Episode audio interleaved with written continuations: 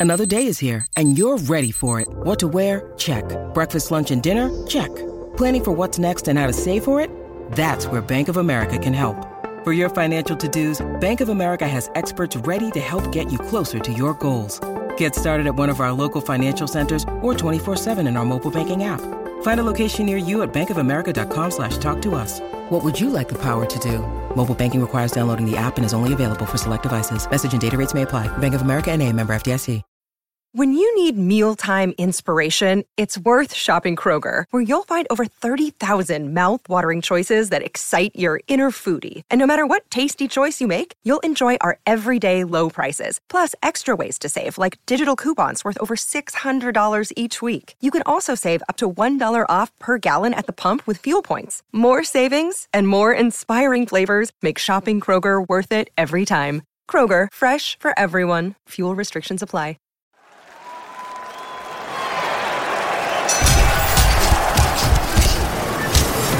Welcome to Beyond the Ropes, a boxing podcast brought to you by Sleep Boxing Repeat. The place for the Northwest and boxing news, news, reviews, and interviews. Here's your host, Sean Basto.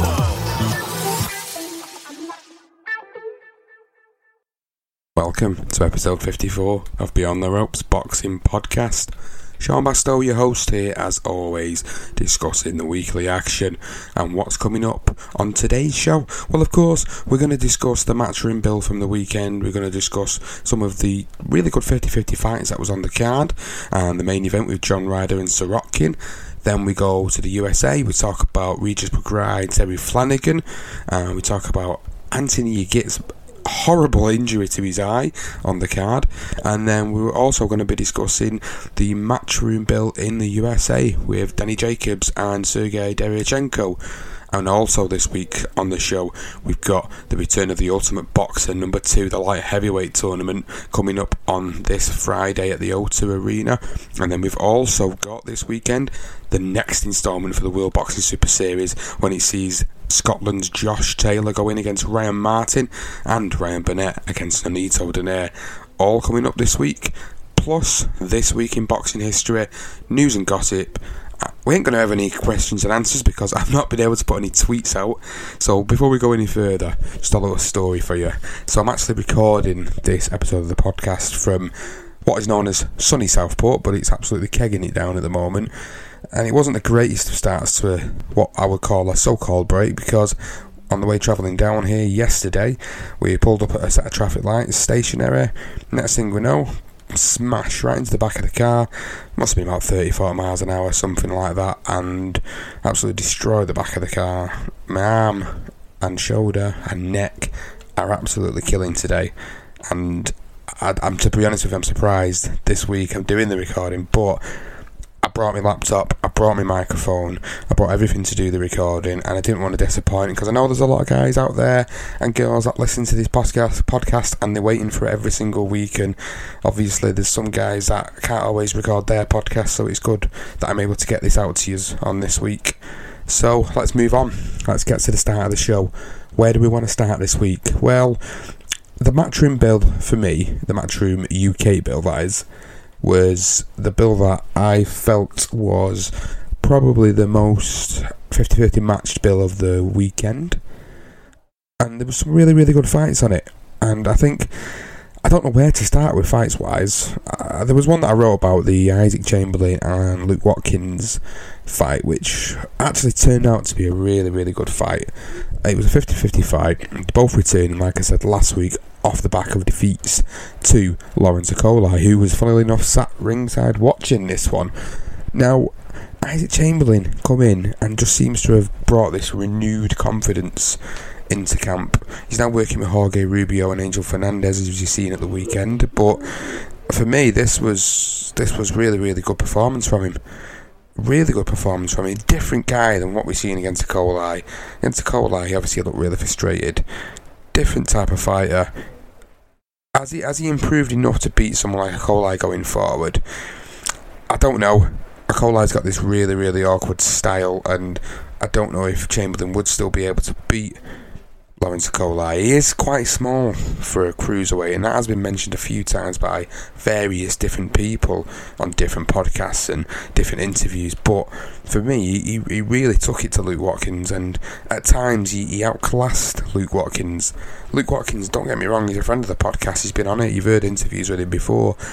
He at times just looked a little bit one dimensional and that's what for me lost him the fight. Sometimes he came forward in straight lines too much. There, there wasn't more than the, the, the, sort of standard combinations that he was throwing.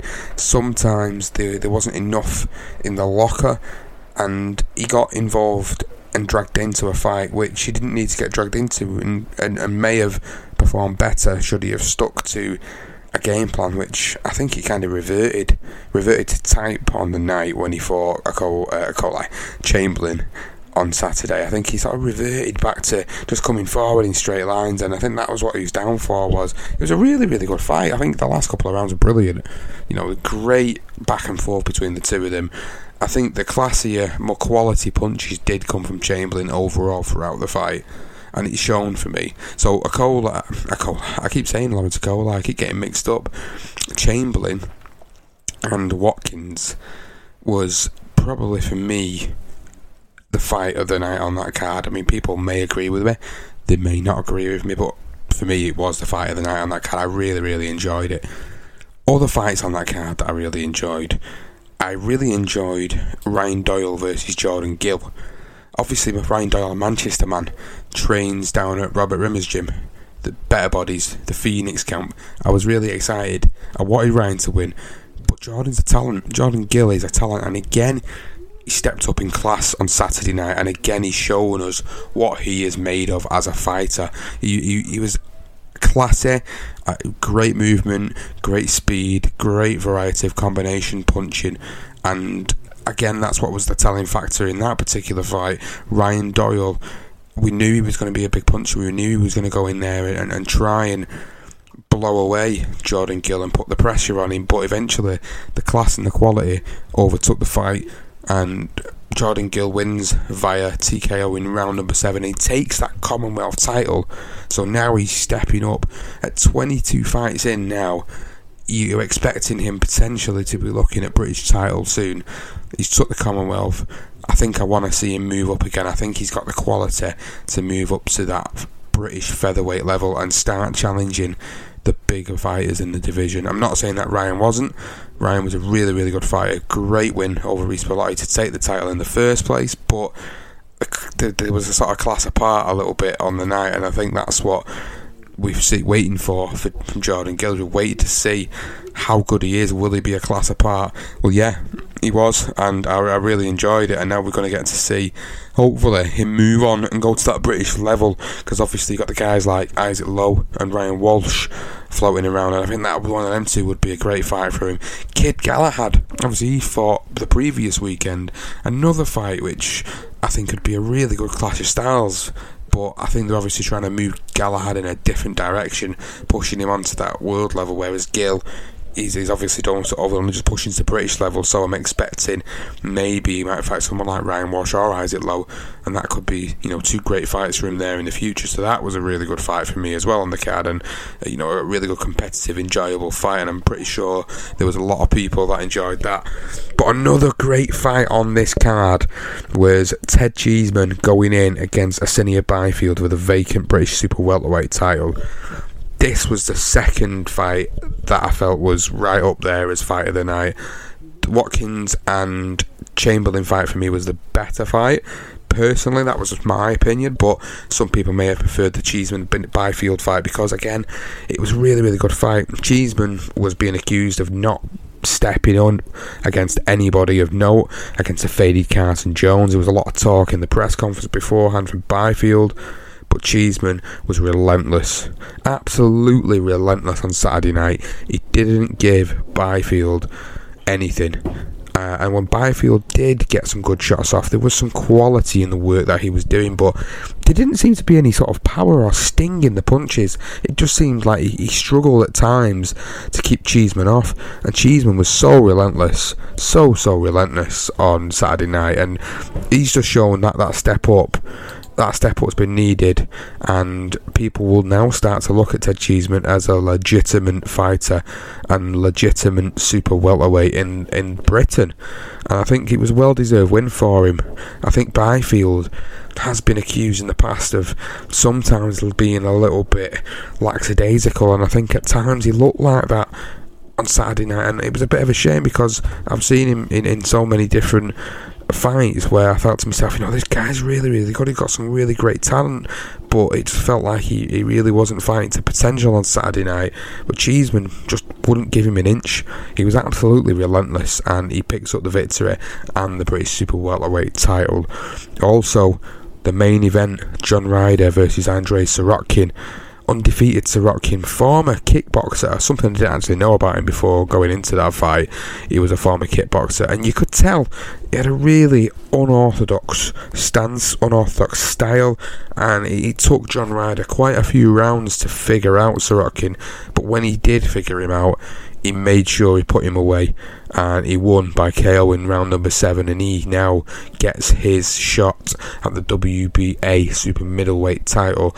Obviously, the interim held by Rocky Fielding, who's fighting Canelo, as we know, we've talked about it a couple of times, and then obviously super champion Callum Smith, who we will be mentioning later on in today's show. So great fight, great win for John Ryder. He continues his resurgence in his career. Other fights on the card that people will have picked up on. Felix Cash got a good win over Stephen Daniel, Martin Ward, Reece Bellotti, Craig Richards, Louis Lynn, Charlie Duffield, and George Fox all picked up victories on that matchroom bill over the weekend. So I want to move on and go over to the next show.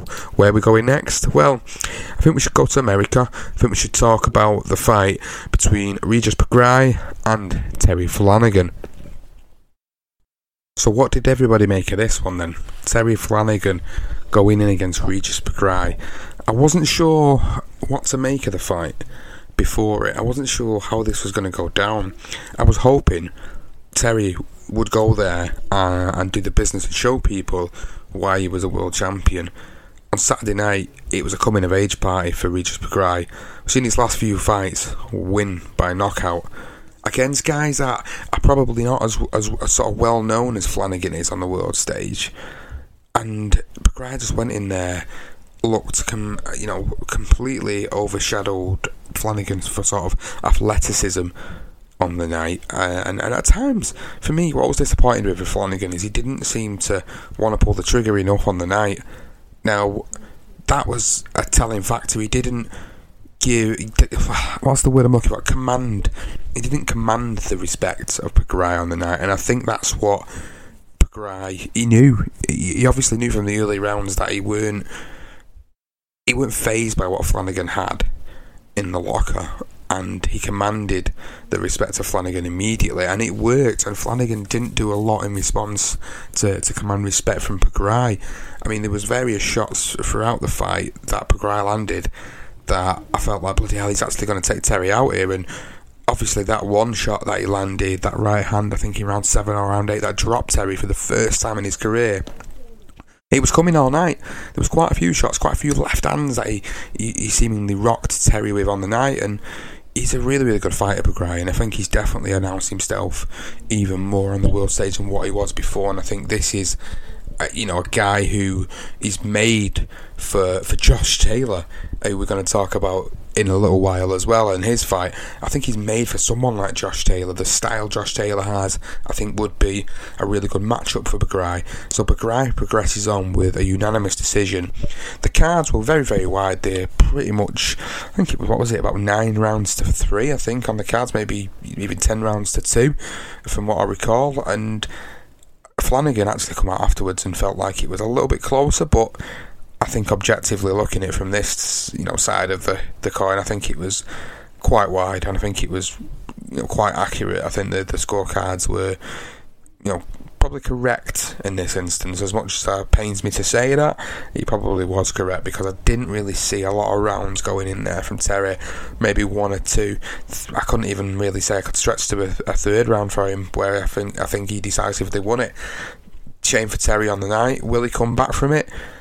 Think he's still young enough to come back from it. He's still 29 years of old.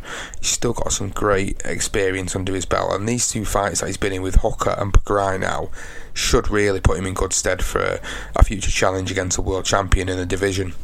Will he become a world champion at super lightweight?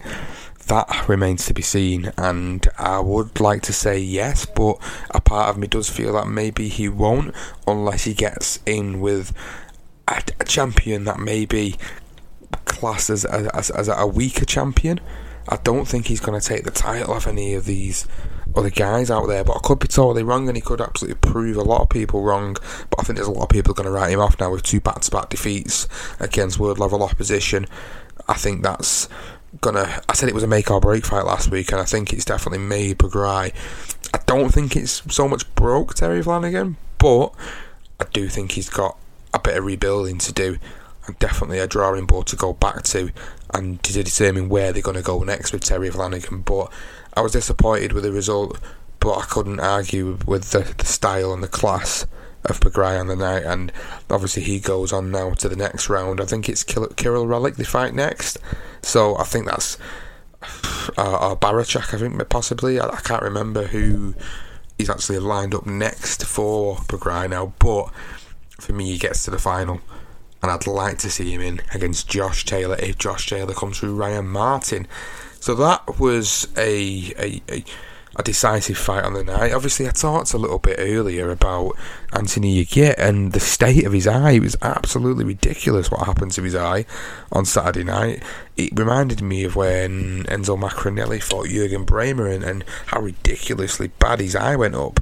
And obviously, he fought against Ivan Baranchyk, who's also undefeated, and Baranchyk comes in and wins the IBF super lightweight title now. And this fight had to be stopped. I mean, look at the state of the eye. Come on, you must have seen it on social media by now. It was absolutely ludicrous, and Yigit wanted to go on. He wanted to continue the fight, and I give him credit for that. But I think you've got to know when it's time to kind of say, I think we need to take a step back here and, and, and look after my health because at the end of the day, your health's the most important thing that you need to walk away with from the sport. So fair play, Anthony. Get give it his all, but the injury made him succumb to it, and uh, Ivan Baranchyk comes through the victor in that one. So let's move on to the Matchroom USA bill, which had, was headlined by Daniel Jacobs and Sergey Derevyanchenko. And I tell you what, what a cracking fight that was. I watched it on Sunday morning uh, when I got up, and I wasn't sure what to expect. I mean, I'd heard a lot about the two before that they'd obviously sparred a lot of rounds together as sparring partners, but this wasn't sparring. And you could tell that they knew each other inside out in that fight. I think most people will agree with that. It was a very, very good, close, competitive fight between the two.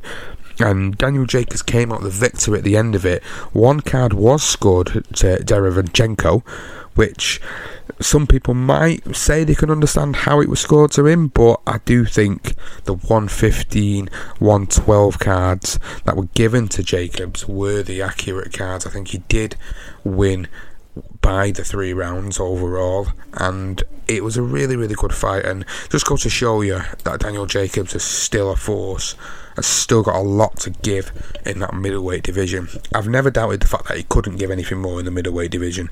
It was just good to see him again pick up a, a world title and now puts himself in a position now to, to, to maybe fight Andrade, which is something they've talked about in the previous couple of weeks. Really good performance from him, and I was really impressed. And he came through some adversity. He caught some great shots. Derevyanchenko cannot be given any more credit for, for what he did. He really performed well. Yes, he's got the loss on paper, but he's definitely a middleweight force, isn't he? I mean, come on, this guy, he, he would probably beat a lot of middleweights out there, and he's just come up short on the night. Some people, like I say, and one judge felt like he won it, and some people may felt like he won it, but I thought the quality shots the more impressive eye catching shots came from Jacobs on the night, and that's what won the fight, and that's why I felt like he won the fight on the night. Really good performance from Danny Jacobs. He goes on now and hopefully gets another big fight in the middleweight division. We also seen Heather Hardy, former kickboxer, uh, MMA fighter, former professional boxer, 21 and 0, moves to 22 and 0, and picks up the World Boxing Organization WBO female featherweight title in what was another great performance. And I think Heather Hardy, uh, you know, she's transitioned from between both sports, between MMA and boxing, and obviously she's got a lot more experience in the boxing side. But she really put on a great performance uh, against former foe Shelley Vincent and picks up the win via unanimous decision. Did the 12 rounds, looked really good in doing so. Bit of a bloody mess at the end of it. Great fight between them. Really enjoyed it. And then you had Alberto Machado beating Yuandale Evans for the WBA World Super Featherweight title that was on the line. again, it was just another great fight. I mean, obviously, this didn't last very long. It was over within the first round, but as long as it lasted, I really enjoyed it. And Machado, I think, upset a lot of odds. I don't think there was, even though he was an undefeated fight going into it, I think there was a few people that I felt like Evans might be the victor in this one and I might walk away with it. How wrong were they? How wrong were they? And I tell you what, Machado, a guy that needs to be looked out for now on the super featherweight scene. British super featherweight scene need to be watching out for this guy because he's definitely coming on your radar with that WBA title soon. So it was a good card overall. Probably a little bit of a better offering than what we've seen so far. Again, open to interpretation. Some people might agree, some people might not agree. But I enjoyed the card. I really did. And the Danny Jacobs Derevyanchenko fight was was brilliant, absolutely brilliant fight, and an exciting fight, a very back and forth fight. And I think it did the card justice on the night. So I really enjoyed all the cards over the weekend, and I come on to the final fight, which I missed off right until the end in last week's episode between Hughie Fury and Kubrat Pulev. So this is an interesting one because it's been getting a lot of stick on social media now because of what's happened in the fight uh, performance from Hughie Fury. People saying it's very lackluster, wasn't great. Right, I'm going to give my take on this now, and this is my opinion. So, things that people have to remember about Hughie Fury. He isn't Tyson Fury. He doesn't have the same skill level for me as Tyson Fury. How old is he? He's 24 years of age look at what he's done at 24 years of age. Look at who he's been in with now at 24 years of age. He's been in with Joseph Parker, who he lost to, which again was debatable. Was debatable as to whether he lost that or whether he won it. And again, it's what you like kind of fight. Understandable. Experience, yeah, he took a lot away from it and now he goes in with Kubrat Pulev, a guy he'd been out for what about 16 months. Guy was 37 years of age, been stopped only once by Vladimir Klitschko in a great fight. Comes in and, in terms of athleticism, looked really really good. I mean, there's people saying, was he on the juice? Was he on the Pulev juice? Maybe he was on the Pulev juice. I don't know, but he was effective in what he did and cancelling out Hughie Fury. Now, Hughie Fury got this bad cut over the eye, which I believe was uh, it happened originally in camp and has opened up again on the night and caused a lot of problems. It was right over the eye, so the blood would have been dripping into the eye, and yes, it would have been obscured. cutman did a really, really good job of keeping it at bay.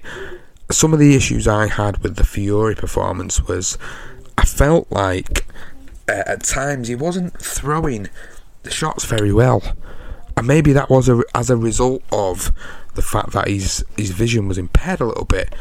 People on social media are absolutely slating him, saying he can't even punch at all. Now you can't entirely say that's correct because the guy has gone in and he's had quite a few fights now. I think I'm just trying to think how many fights he has without without actually checking it on uh, on BoxRec how many fights he had. He's had quite a few. Was it 23, 24 fights now at 24 years of age? You know, there's quite a few fights that he's had, and the experience he's, he's probably gained from these two fights at world level is invaluable. And it was funny because I seen a post on social media about what other people had previously achieved in the division at the age of 24. Now, Anthony Joshua at the age of 24, for example, was only going into his second professional fight with Paul Butlin. Yes, he had that storied amateur career in Olympic gold medal, but 24 years of age, he was only just really getting into the pro game. You've also got to think about other people that are, what have they done at that age? What have they achieved at the same age Hughie Fury's at? The fact of the matter is here, Hughie Fury has got time on his side, time to grow, time to get better. in his career. He's only 24 years of age, and people are writing him off as he isn't world level. He isn't world level. That's what people are saying, and at times it made me feel that way in that particular fight. I felt like, mm, is he really world level here? Are we seeing a guy that maybe could be European level, and that's that? I had to think about it over the weekend, and I think, I think he's, I think he is up there at world level. I don't think at this moment in time I can see him being an elite level fighter, but I can definitely see him competing with a lot of great world heavyweights. Now he's been in there with a very experienced Kubrat Pulev and a Joseph Parker, who some might say, yes, he's a one-dimensional fighter. He's been beaten by Joshua, been beaten by Dillian Whyte. but you can't argue that he has also had that experience as well in his career.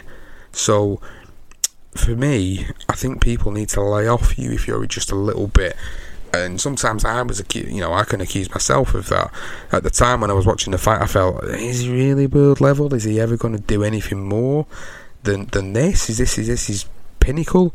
But then I had to strip myself back a bit and think to myself, actually, he's only 24 years of age, and the way he completely outclassed Sam Sexton to win the British title just shows me that he's definitely better than domestic level he's probably better than European level, to be fair.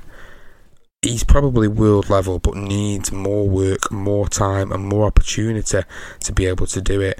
I like the fact that he's not scared of taking a lot on his record. I like that fact, and I like the fact they've took the opportunity and took it with both hands. And fair play, you know, he's going over there to the Lions Den against a guy who, yeah, he's not the greatest of fighters to watch, but at the end of the day, you've got to give yourself. If you don't go for the opportunities, you're never going to know. And Peter Fury was saying if they would have pulled out of the fight, they would have lost that chance to be able to become a manager for the IBF. So I can understand why they didn't pull out. I, I understand that, but you have got to remember now he's 24 years of age. He's got time on his side. That was his what 23rd fight, I think. So for me, he's got plenty of opportunities to go forward and become a better fighter and I think we do need to lay off him just a little bit and give him the opportunity because I think you know potentially he could come of age. I mean, look at him getting to sort of Anthony Joshua's age 28, 29. He could be a different fighter by then. He could be a different fighter. He might not be and people are obviously I'm to you know go with the points of what other people may make and may say that might be uh, the best you're ever going to get out of him. You might be right. You could be absolutely 100% right. That could be the best you ever get out of Hughie Fury but you've got to give the guy the opportunity now. He's been in with two world level fighters.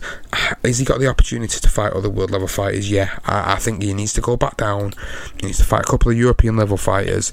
Maybe rebuild his confidence just a little bit and then maybe start to look around the world scene and look at other fighters and slowly build himself back up to that world level. I mean, who else have you got out there who you could see him in against? I'm just saying, I mean, Emmanuel Charr, um, uh, you've got a Michael Hunter, even funnily enough, you've got a Lucas Browne, uh, you've got quite a few fights out there. Sergey Kuzmin, who we've seen against David Price a few weeks back. So there's there's plenty of fighters out there for him to go in with and get more experience before he steps back up again. Will he beat any of the current champions? Based on that performance, no, he wouldn't. And potentially you get stopped. That's a huge possibility. But the guy needs time to grow a bit more, I think. And I said it when he fought Sexton. I, th- I didn't think it was right to shove him straight back up to world level, but I can understand why they've took the opportunity. If he was offered that opportunity, for a potential crack Anthony Joshua.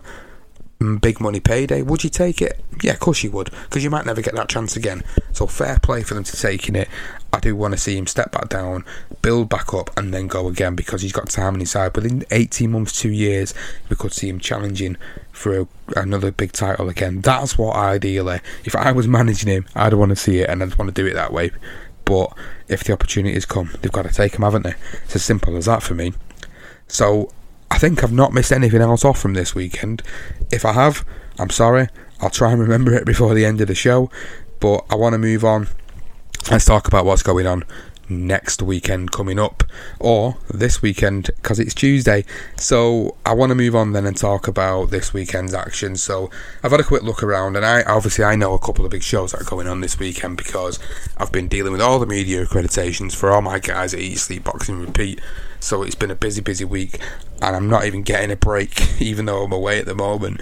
I'm still trying to sort stuff out for people to make sure that we can get it covered for us guys. So, one thing I wanted to bring to people's attention was the Ultimate Boxer Tournament is back. It's on Friday. It's this Friday at the Indigo O2 and it's going to be the light heavyweight version this time.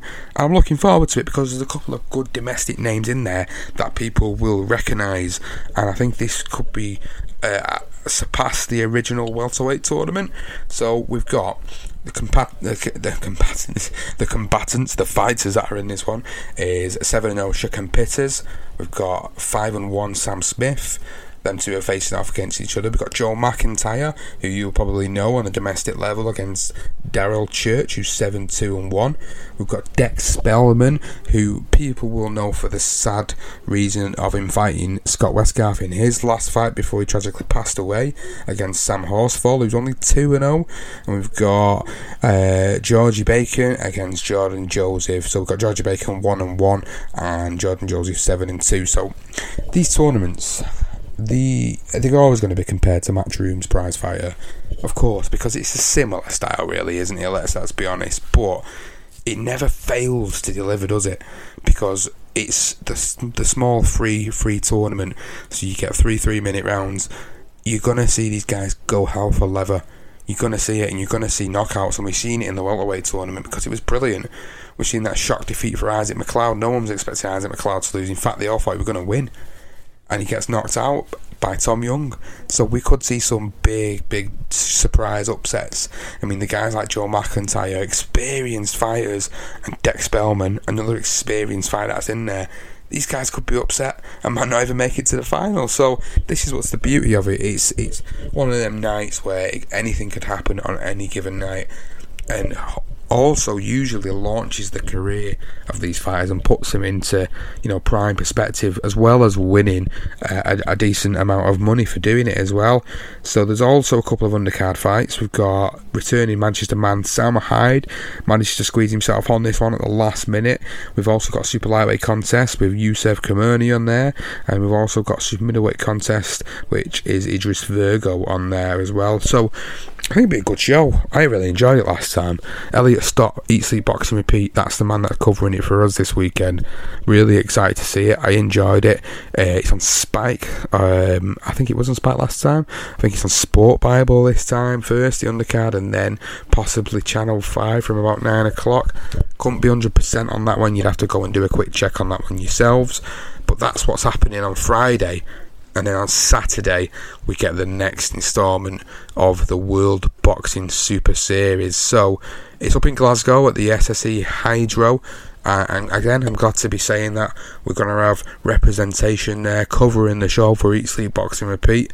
So I'm really excited about that fact that we're going to be there and we're going to have someone covering that show. But it's going to be a great show in general because the main event is going to be Josh Taylor against unknown fighter over here, Ryan Martin. So this is again another great step up for Josh. We've seen him in his last bout earlier on this year against Viktor Postol, which people were saying, you know, he's going to do a number on him. He's going to do a great number on Postol. And I tell you what, that Postol fight was a great fight, really enjoyable fight. And he's funnily enough on this card as well, which I think people will know about that against Siar Ozgul who picked up a defeat. Funnily enough, it's strange. It's fight that was announced quite recently, and a lot of people were looking at it on social media going, What's actually happening here? This fight is something that nobody was expecting to happen, but yet it's happening. Uh, he lost his fight against Mikey Sakyi and York Hall in July earlier on this year, but yet he's got this opportunity, and it's a wonderful opportunity against Viktor Postol. Really, really great opportunity for him. So Zach Parker is also on that card as well, fighting for the vacant British super middleweight title against Darrell Williams. Going to be a great fight. That two undefeated fighters, similar stages of the career. Really, really good fight. And in addition to the card, obviously we've got Josh Taylor and Ryan Martin. So this is going to be really, really good fight. Josh Taylor, you got to remember, he's only 13 fights in. This is his 14th fight in his career, and it's the WBC Silver Super Lightweight title, which is on the line here against Ryan Martin. Now, I think if you talk about Ryan Martin, what do you actually know about the guy? There's probably not a lot you know about him. If you look at his record, there's one particular name that you will certainly, certainly remember from there, and that's Breidis Prescott, the man that floored Amir Khan and knocked him out in one round. Was it like 60 seconds or something like that? He knocked him out in. No one will forget that. British fans will never forget that. But his last fight was a unanimous decision over Breidis Prescott, and then he comes into this, and for me, I think Josh Taylor's going to win this. I think this has got a Josh Taylor win all over it. And I think this is the first time really for Ryan Martin where he's actually going over to the Lions Den. So they've done well to get him on the tournament over in Scotland and it's going to sell well. And I know there's a lot of guys, shout out to Gloves Red, Craig and Jamie, they're going to be there.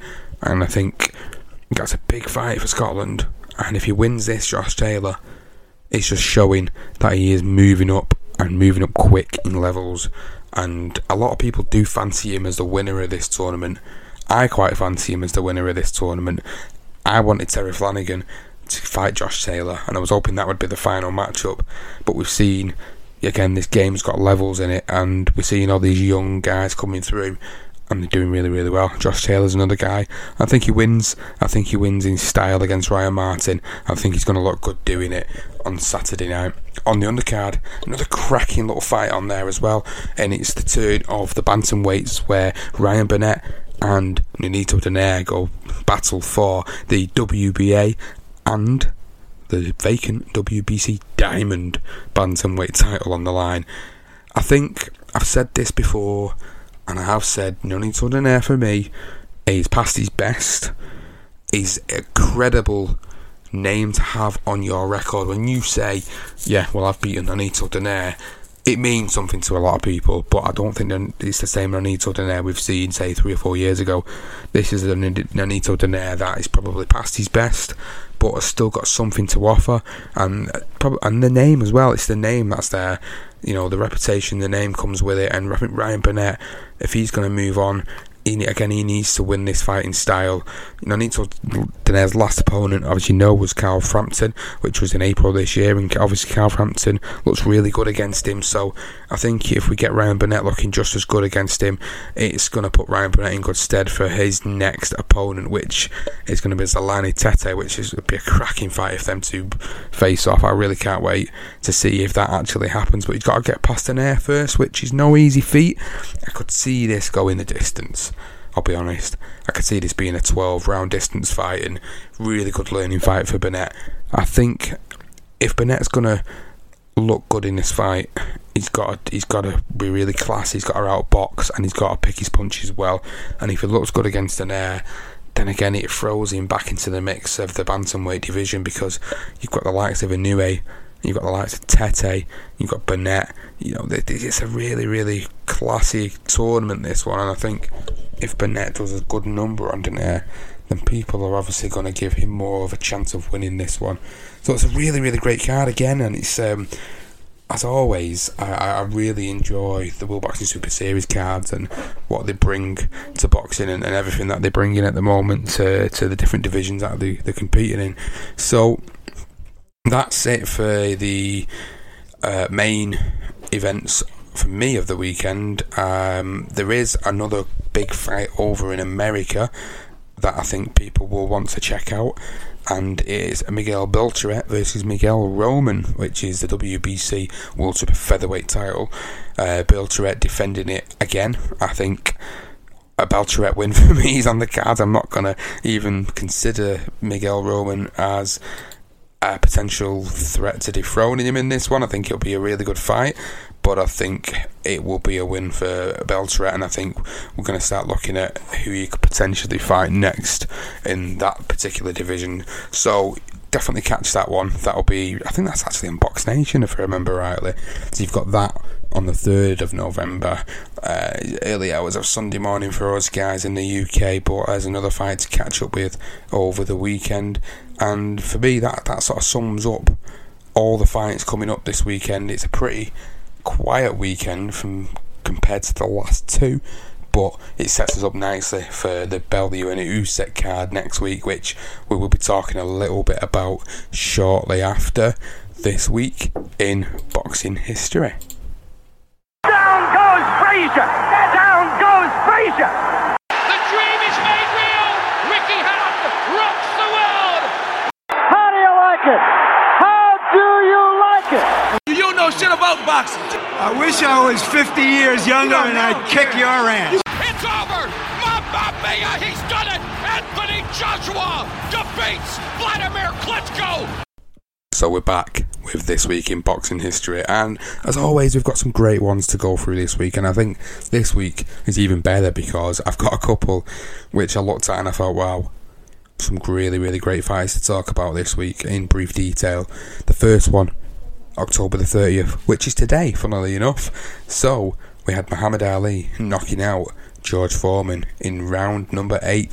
The Rumble in the Jungle in Zaire, one of the greatest fights and build ups in boxing history. And I think if you've not seen the the actual documentary on that, I think it's one you should go and watch because when I watched it, I was I was surprised by everything that goes on behind the scenes, all the build up to it, how much of a huge fight it was, and the fight itself. Obviously, people will never forget the fight. The young, powerful man in George Foreman, the guy had been knocking everybody out comes in against an Ali, throws everything has got Ali, and uh, it's the whole, the, you know, the rope dope. That's where it came from. The fact that Ali basically suckered it all up and then counter attacked and stopped George Foreman in the eighth round. It was a fight that I think people should go on and have a watch on YouTube because it was one of the best fights in boxing history and one that I always remember for watching, you know, through YouTube. It's I never watched it at the time because I wasn't born in 1974. We all know that, but it's one that I've always been talked about and debated about, and and watched the documentaries on, and you know, people that are uh, of a different generation than me would talk about, and how much of a big deal it was back in 1974. So yeah, 1974, October the 30th, Muhammad Ali knocking out George Foreman in eight rounds. Also on the 30th of October in 1974 was the birth of one of our guests. Angel Manfredy was born, and we talked about Angel Manfredy. We had him on the podcast in the life and times of. He talked about his fight with Floyd Mayweather, his fights with Gatti. You should go and listen to that one, The Life and Times of Angel Manfredy. So, moving on then, let's go to the next one and go to the 31st of October. And what happened in the 31st of October? Well, we had Sugar Ray Robinson beating Fritzet, I can't even pronounce his name, Fritzai Savic in New York City. So he won over 10 rounds. So, moving forward to the 3rd of November, there's a couple of events that happened on this day in boxing history, which I think I was, I thought I'd bring it to your attention because two fights that are remembered for different reasons. So, the first one is back in 2001 when Kostya Tszyu knocked out Zab Judah in two rounds to win the vacant super lightweight title and unifies WBC, WBA, and IBF super lightweight titles and it was so eventful this one because it's a high, highlight reel knockout. So when Kostya Tszyu drops Judah, Judah gets back up way too quick, and he does the funniest chicken leg dance you've ever seen in your life. And if you've not seen it, Oh man, surely you've seen it. Come on, it's one of the funniest sort of knockdown get-ups you've ever seen in your life. It was brilliant, and then what even made me laugh afterwards was the fact that Judah started trying to attack the referee Jay Nady as well, started throwing the stool and his corner come in. It was just absolutely mental, a mental ending to a fight, but one that will always be remembered for the reaction of Judah after that huge right hand from Tszyu.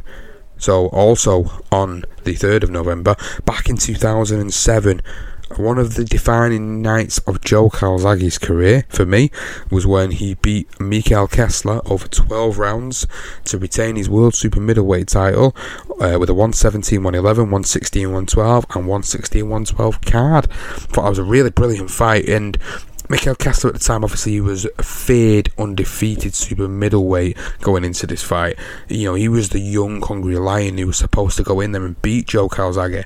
But Joe Calzaghe he was accused of being a slapper, so to speak, in his career, and people will argue against it and will always agree with it.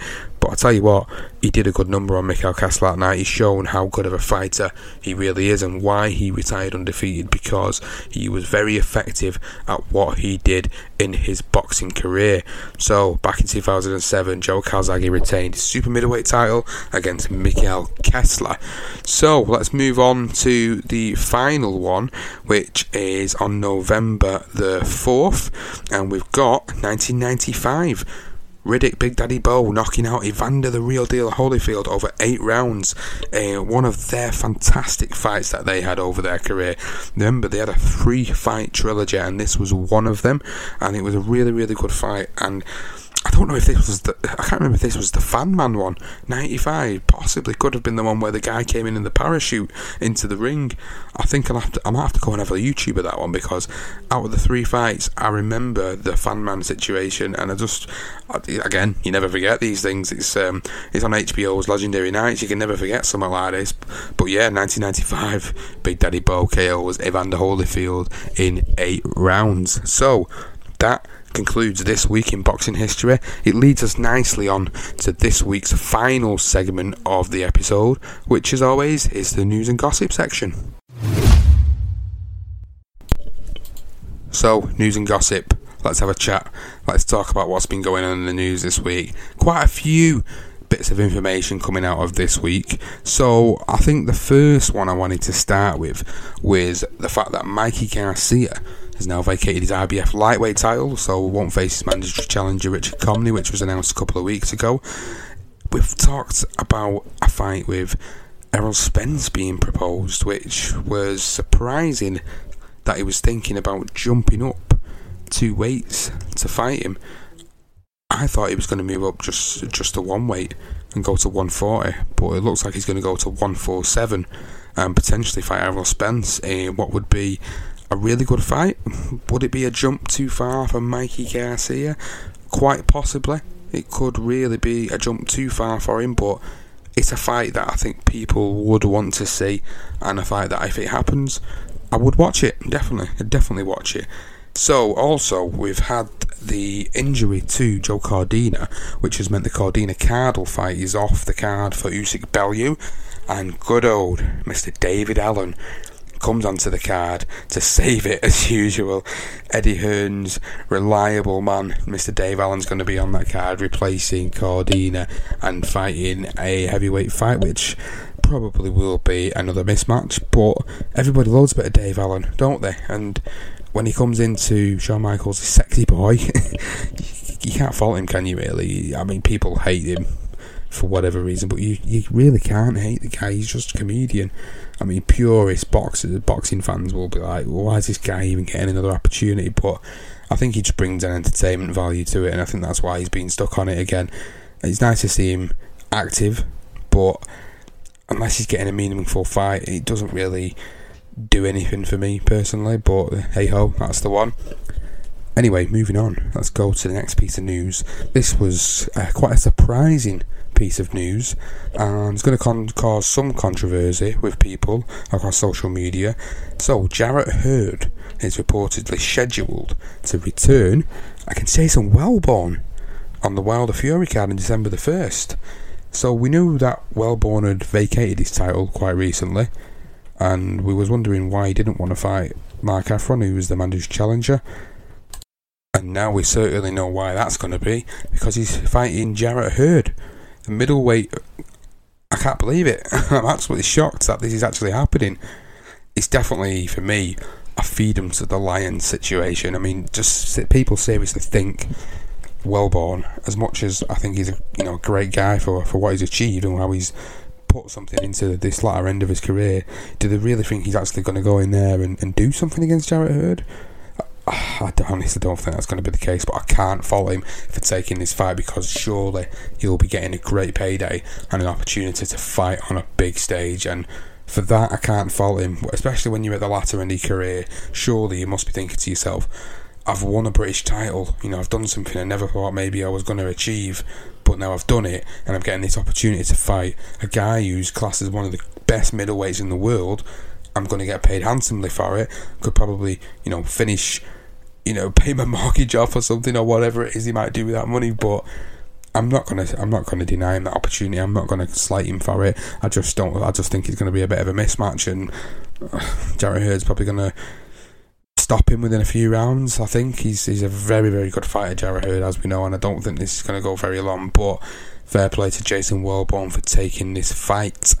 So we know now that Kell Brook is confirmed to be out on the 8th of December, but he has actually said Dominic Ingle won't be in his corner for his upcoming bout as he wants to train out in Fuerteventura.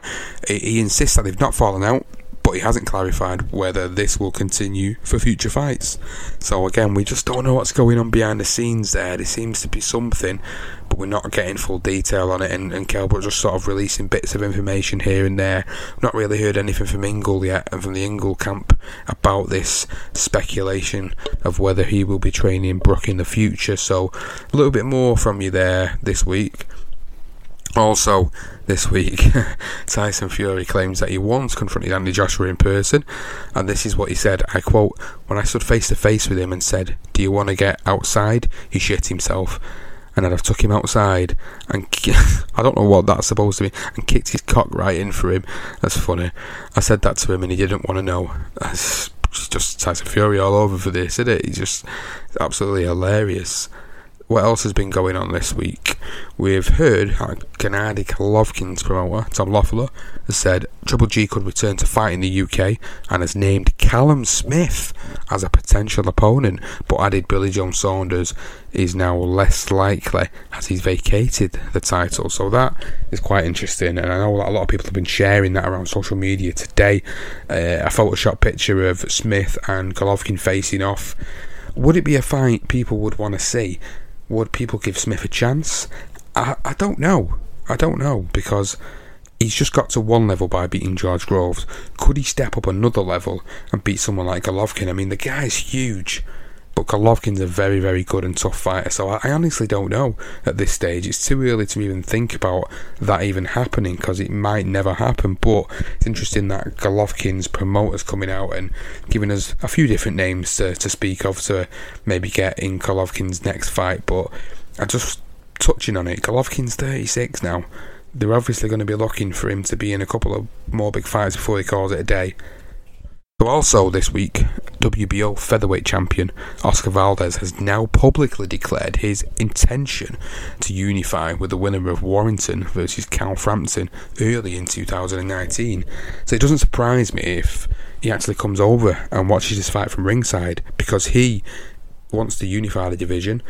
We've seen him when he fought Quigg earlier on this year in a brilliant fight he wants to beat the winner of Warrington versus Frampton. So it's interesting that Valdez has come out and said that because I think either man, whoever wins the Warrington and Frampton fight, would be a brilliant matchup for Valdez, and I think we'd see an absolute barn burner of a fight, a slobber knocker of a fight, even. So it's interesting that he's he's come out and said that, and it's really good actually because we want to see these big fights happen, don't we? And you know the fact that he's come out and publicly said he wants that is really good for boxing for me. So, what else have we got going on this week in boxing?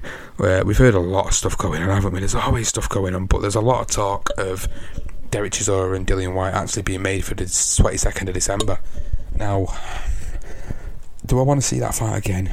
Yeah, I think I do. I think I'd like to see that. I think it'd be an interesting fight. I think it'd be a phone box fight. I think people will get value for money with this fight. But do people want to see Dillian Whyte move on in his career?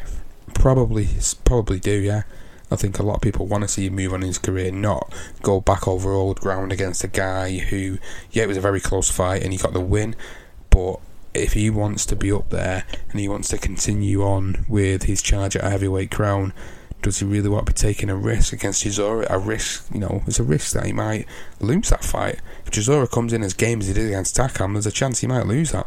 So does he really want to risk it? He probably does because he's the type of guy that'll take that fight, and, and uh, a fair play if he does. People are going to watch it, but it looks like he's going to be on the same night and rivaling the Frampton Warrington bill as well. So that's quite interesting. So, anything else going on this week? Um, let me have a quick look. Yes, Brandon Rios.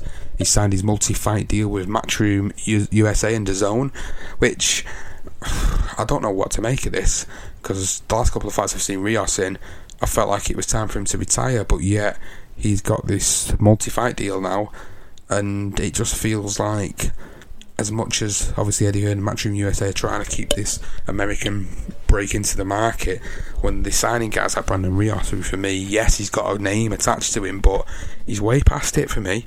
I don't think he's. I mean, is he just trying to sponge off the name here a little bit? I think people will probably agree he is.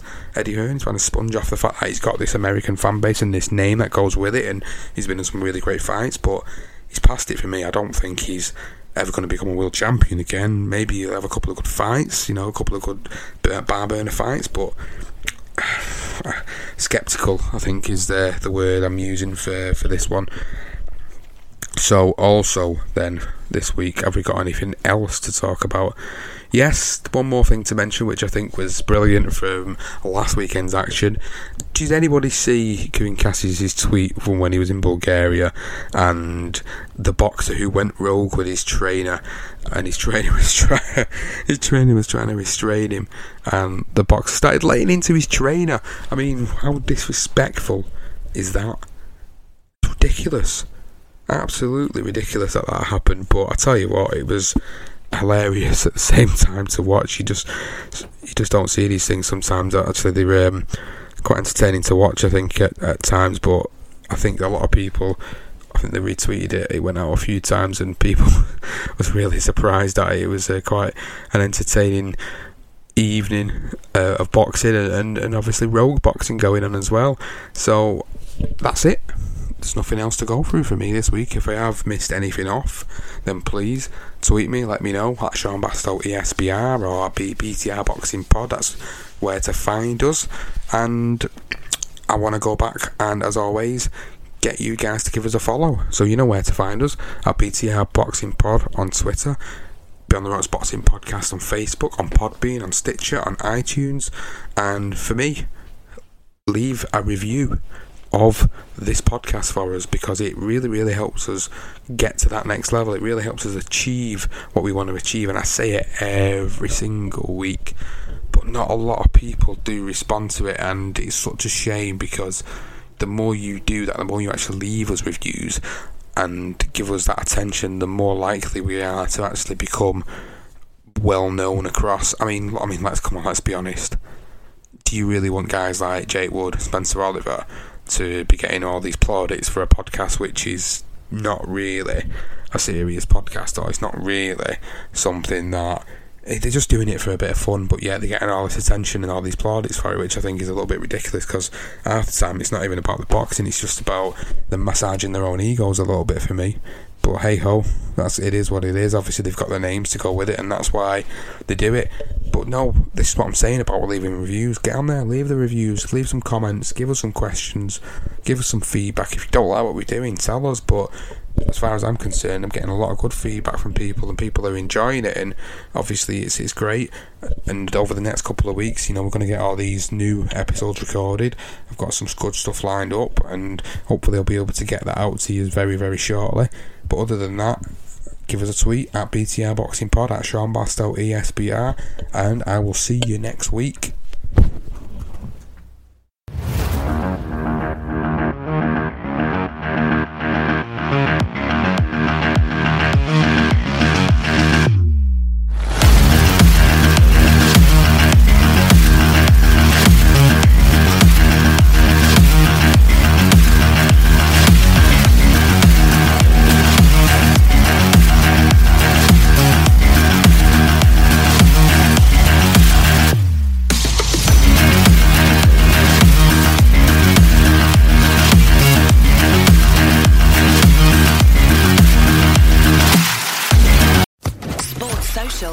Network.